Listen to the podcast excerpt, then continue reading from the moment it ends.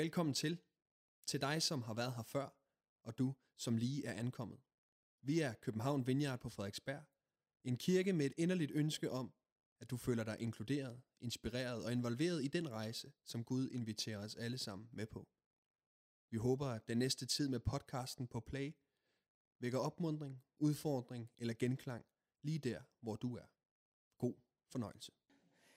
Jeg hedder Anne, og jeg er en af præsterne her i kirken.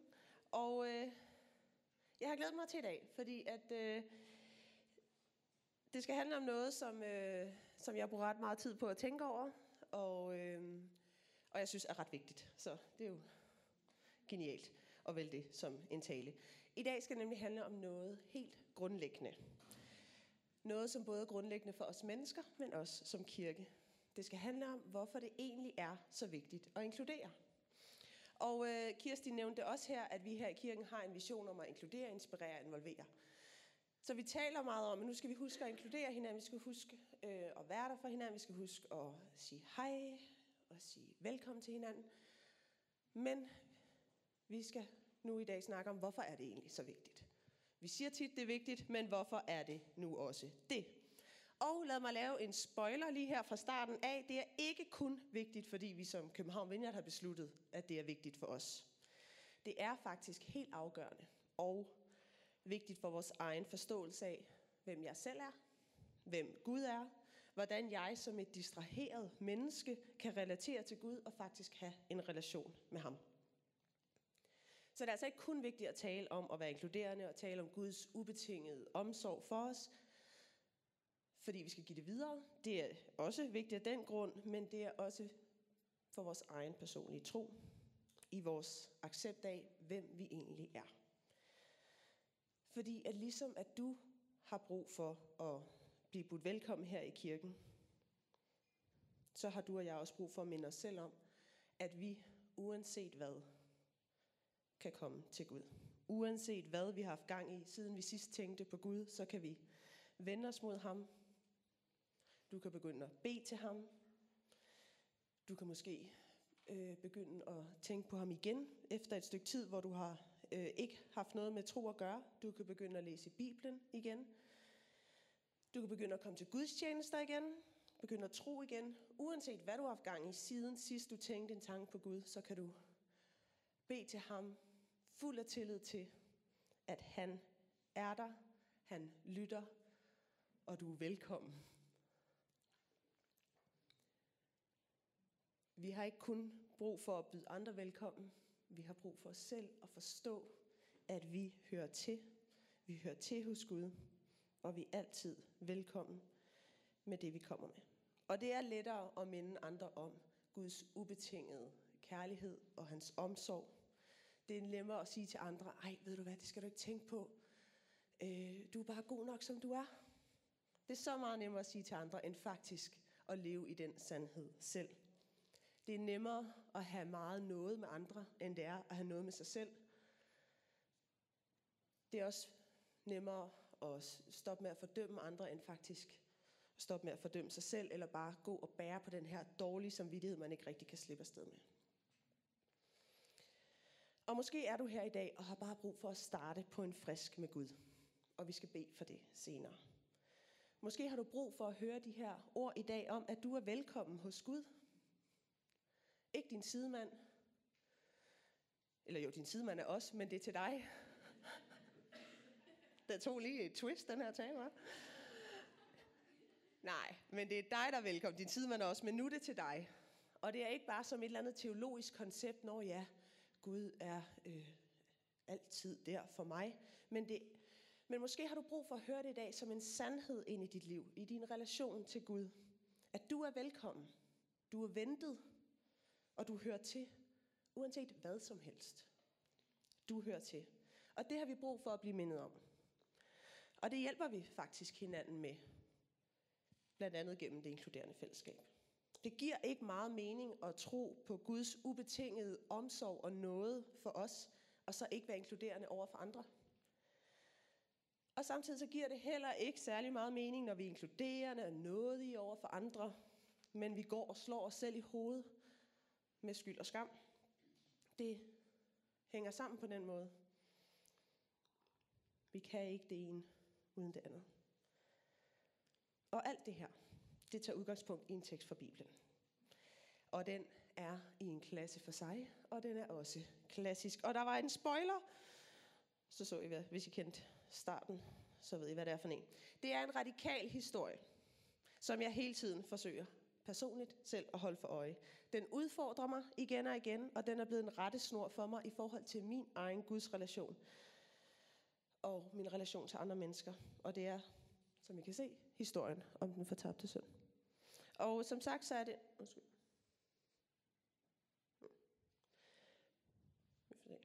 Øhm, som sagt er det en klassiker, og hvis du har været en del af en kirke i mange år, så har du sikkert hørt den her rigtig mange.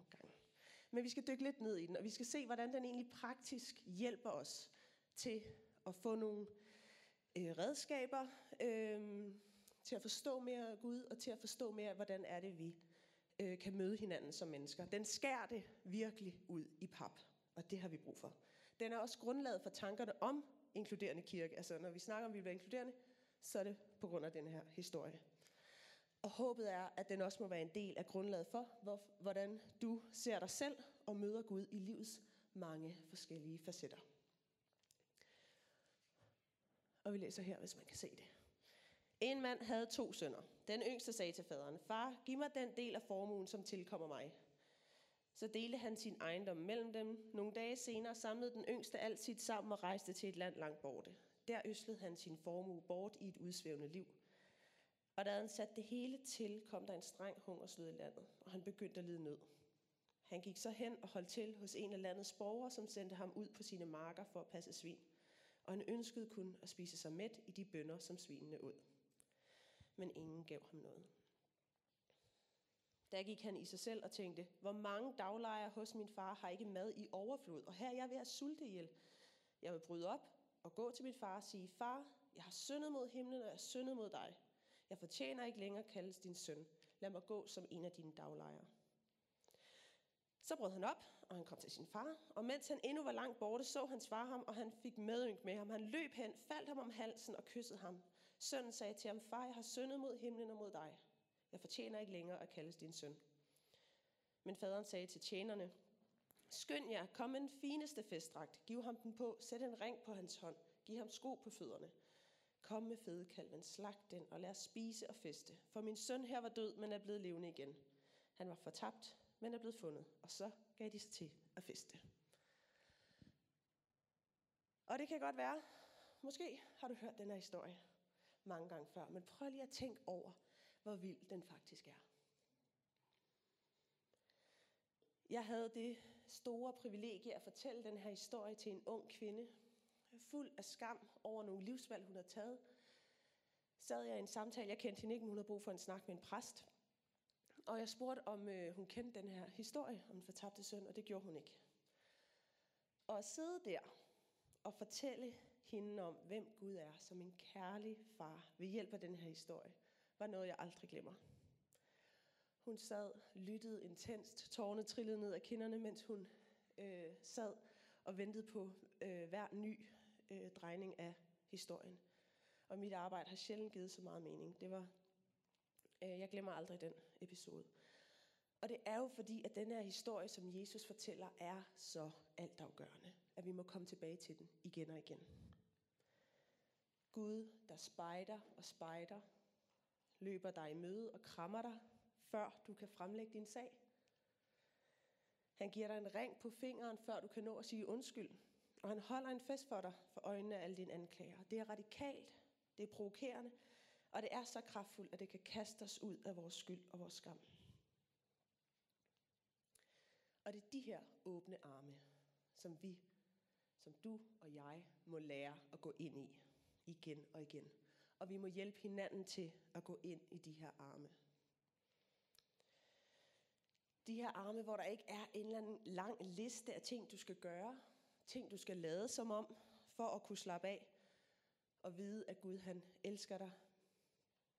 Men de her arme, hvor du kan vide, at du er god nok, og du er elsket. Og vi må hjælpe hinanden med det her. Og det er der mange måder på. Og jeg kommer til at gå lidt mellem noget abstrakt og noget rigtig, rigtig lavpraktisk. Så øh, følg med. Det var det abstrakte. Nu kommer det rigtig lavpraktiske. Fordi hvordan kan du hjælpe andre med at gå ind i de her åbne arme? Det kan du for eksempel ved at være en del af et fællesskab, der er inkluderende. Der viser over for andre, at de er velkomne og elskede, som de er.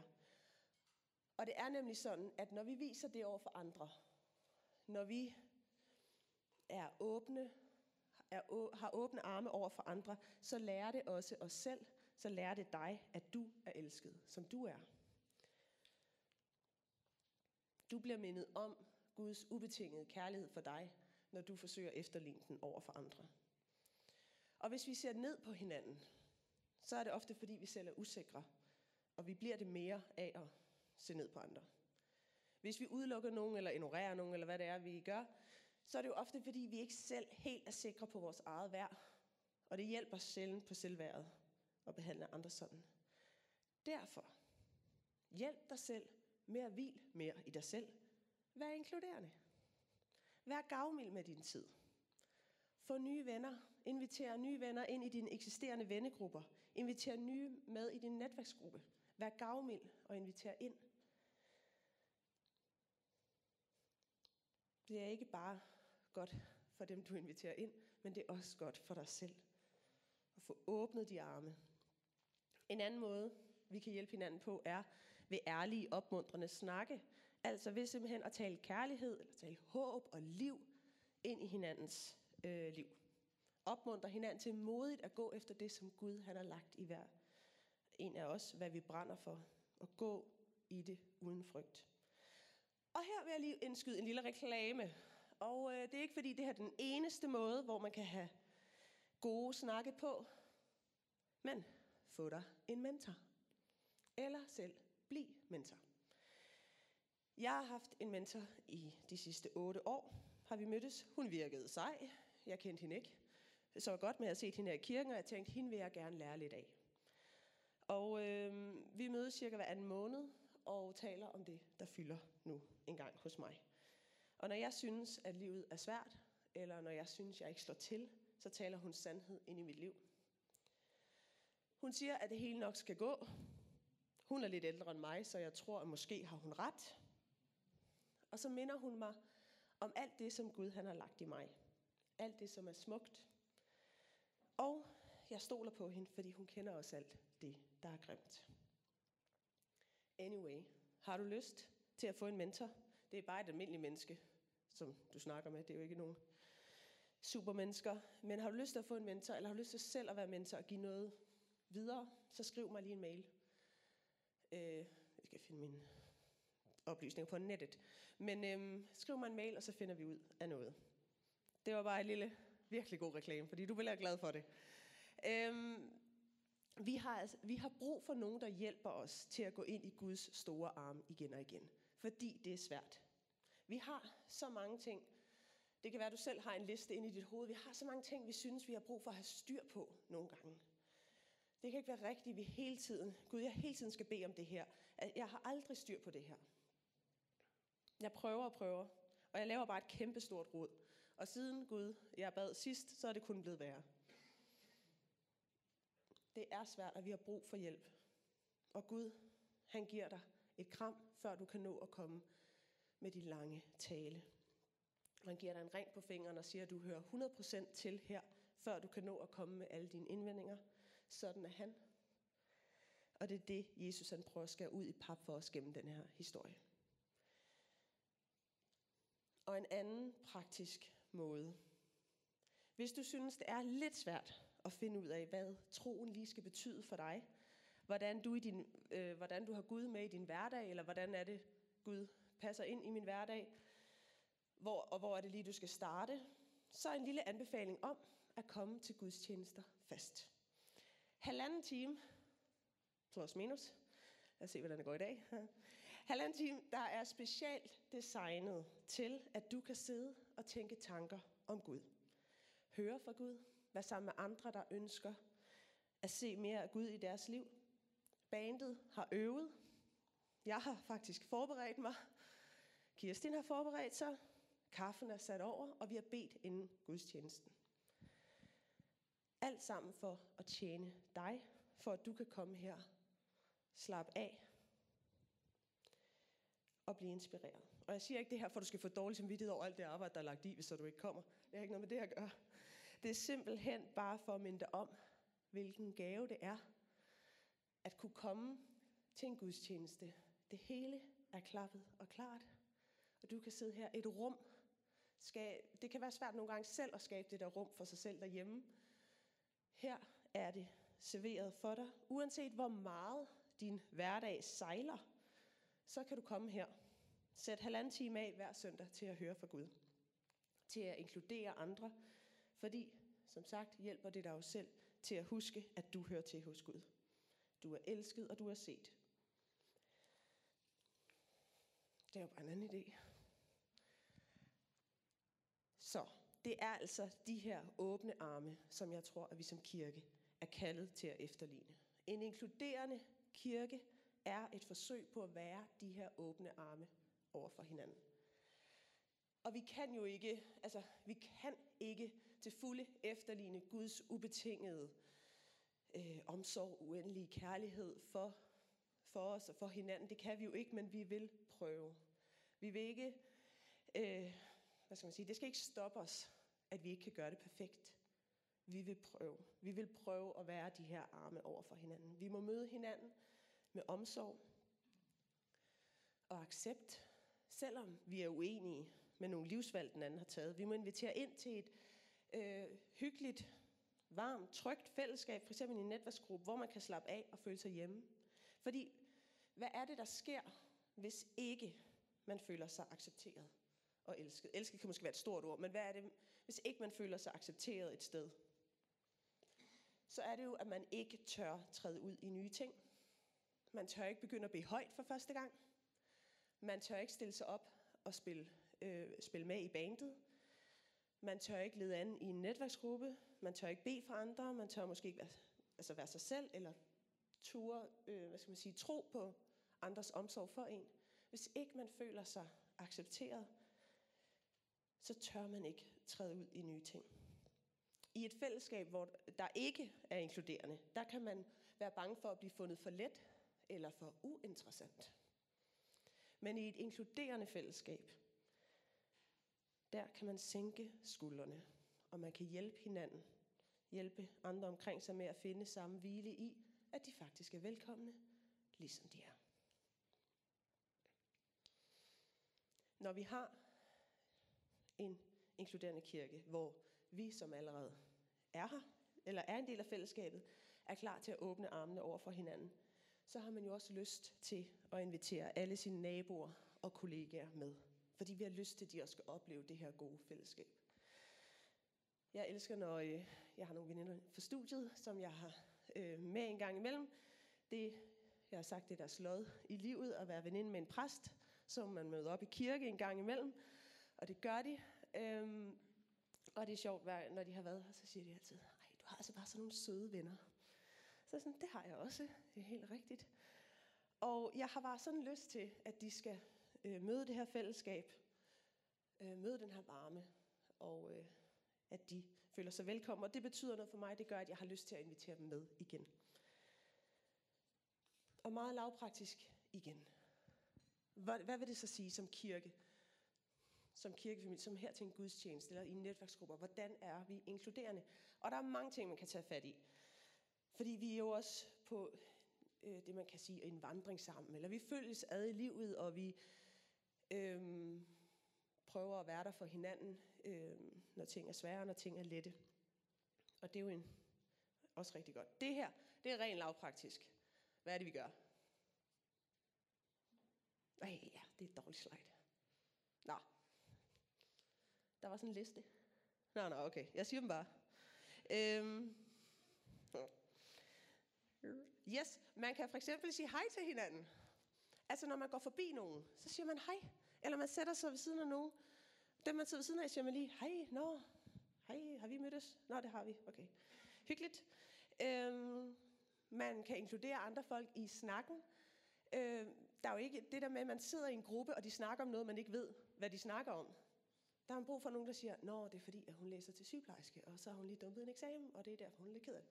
Ah, ellers sidder man jo bare blank. Man kan holde interne jokes til et minimum. Man kan også prøve at lade være med at planlægge ting, som kun halvdelen af for eksempel netværksgruppen er inviteret til. Det er bare ubehageligt at være den anden halvdel. Og man kan sørge for at huske sig selv på, at alle cirkler er åbne. Man kan bare komme ind i en samtale og sige hej, og så er man bare med. Man kan forsøge at huske hinandens navne, eller man kan i hvert fald und- mm, altså, lade være med at undgå folk, hvis navne man har spurgt om tre gange, og stadig ikke kan huske dem. Man kan bare sige igen, jeg skal lige have den igen. Hej hej. Det er der ingen, der er død af. Altså, egentlig handler det bare om, prøv at lade være med at gøre alle de ting, som man selv har oplevet som ubehagelige i sociale øh, grupper. Vi kan alle sammen huske tilbage på nogle situationer, måske i en eller anden social setting, hvor man var sådan, åh, oh, det var godt nok akavet, eller jeg følte mig slet ikke velkommen. Det de gjorde, prøv at lade være med at gøre det. Det er simpelt, men det er også svært. Og øh, jeg var på en lille stille retræte i min families ødegård øh, sidste år. Og om søndagen så kørte jeg ind til den lokale pinsekirke i en stor by tæt på, og jeg kendte ikke nogen. Og øh, det tror jeg forresten er en rigtig god øvelse for nogen, hvis man er kommet i kirke i mange år, eller kommet i en samme kirke, så tag lige hen et nyt sted og noter dig alle de ting, der er lidt svære ved at komme ind et sted. Og så kan du så komme herhjem og gøre det anderledes. Øhm, jeg opdagede i hvert fald, hvor helt afgørende det var for mig, at der var en, der sagde velkommen i døren. Det gjorde mig så glad. Det betød bare meget. Og øh, de var gode til at smile og sige hej, når de satte sig ved siden af mig. Og det betød, at jeg ikke følte mig usynlig og ligegyldig. Og det gjorde, at jeg kunne slappe af og tage del i gudstjenesten. Og det var bare sådan lidt øjenåbner for mig. Vi har brug for at give hinanden plads til bare lige at sænke skuldrene, og det kan vi gøre ved lige at sige hej til hinanden, for eksempel. Så helt enkelt, vi er inkluderende, fordi vi har brug for et kærligt fællesskab, hvor vi kan sænke paraderne, droppe forestillingerne og være ærlige og ægte. Så vi kan lytte til Gud, vi kan opmuntre hinanden, vi kan turde sætte os selv på spil, turde prøve noget nyt, Se lidt mere af Guds omsorg for os gennem omsorgen fra fællesskabet. Hvis vi ikke lader hinanden være dem, som vi egentlig er, så holder vi hinanden fastlåst i en eller anden mærkeligt greb. Hvis man er bange for, hvad andre folk tænker om en, om man er god nok, eller om man bare kikset, eller hvad det hedder, så tør man jo ikke tage chancer. Man tør ikke dele ærligt, og man tør ikke invitere nogen med i fællesskabet. Gud han står med åbne arme over for os altid. Og som kirke er vi kaldet til hele tiden stå med åbne arme over for hinanden. Sønnen blev omfavnet, før han kunne nå at sige undskyld på den rigtige måde. Og vi må omfavne hinanden. Selvom vi er uenige. Selvom folk gør noget, man måske havde tænkt sig selv ville være smart at gøre anderledes. Vi må stole på, at hvis der er nogle ting i vores liv, som vi har brug for at lave om på, hvis der er synd i vores liv, og det er der i alle vores liv, det tror jeg, vi alle sammen godt ved, at der er der alt muligt galt. Vi må stole på, at Gud vil minde os om det, og at vi uden skam og skyld kan blive forvandlet. Det er de færreste, der ved hjælp af en kold skulder, isnende blik eller en passiv-aggressiv bemærkning har følt sig trygge nok til at vil øh, forandre nogle af de ting, øh, man går og kæmper med eller tage nye skridt i vores tro og liv. Det er i hvert fald ikke noget, der virker på mig. Og da jeg startede i kirken, der havde jeg virkelig brug for et ærligt fællesskab, fri for fordømmelse, hvis jeg overhovedet skulle blive hængende i nogen kirke. Jeg havde virkelig mange ting, jeg skulle rydde op i. Og fordi jeg oplevede en kirke, hvor jeg egentlig bare kunne slappe af og ikke være stresset i at få styr på mit liv, så blev jeg hængende. Der var lige pludselig ro til, at jeg kunne begynde at gå i retning af Guds arme igen. Hvilket også er abstrakt at gå i retning af Guds arme. Men på en eller anden måde begynde at vende mig mod, okay Gud, hvem er det lige du er? Hvad var det nu? Hvad var det nu, du sagde, du var? Jeg fik lyst til at være en del af et kirkefællesskab, hvilket jeg egentlig lidt havde afskrevet. Og jeg tror, at nogle gange, så må vi lave en lille status. En nådig status, altså ikke sådan en fordømmende status, men en lille status på os selv i forhold til at være inkluderende. At vi som netværksgrupper, enkeltpersoner, må spørge os selv, om vi har brug for at åbne vores arme lidt mere over for hinanden. Har vi brug for at være lidt mere inkluderende. Så vi ikke går og finder fejl hos hinanden. Går og finder ting, der ikke lige fungerer. Ting, der var mærkeligt, det var mærkeligt, han sagde det der. Det er bare mod mine principper. Eller hvad man kan gå og finde fejl ved hinanden. Men derimod, vi åbner vores arme fulde af tillid til, at det er Guds kærlighed, der forvandler os. De ting, der skal forvandles, eller de ting, der skal fikses, må ikke Gud har styr på det. Må ikke.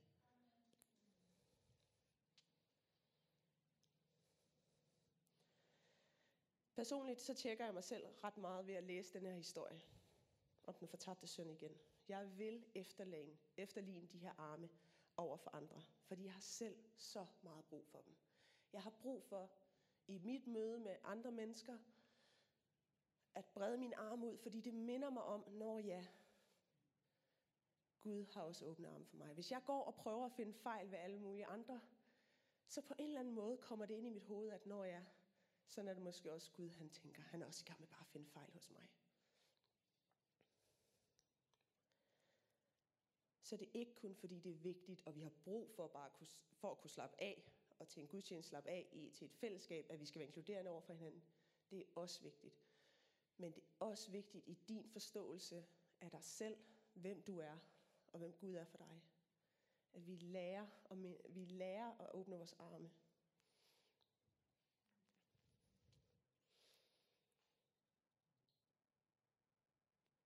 Jeg har selv brug for igen og igen at gå imod de her arme.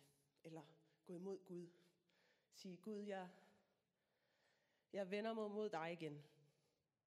Når troen føles svær og langt væk på en eller anden måde, eller jeg føler mig apatisk eller ligeglad, så har jeg brug for andre til på helt små lavpraktiske måder at sige, du hører til her.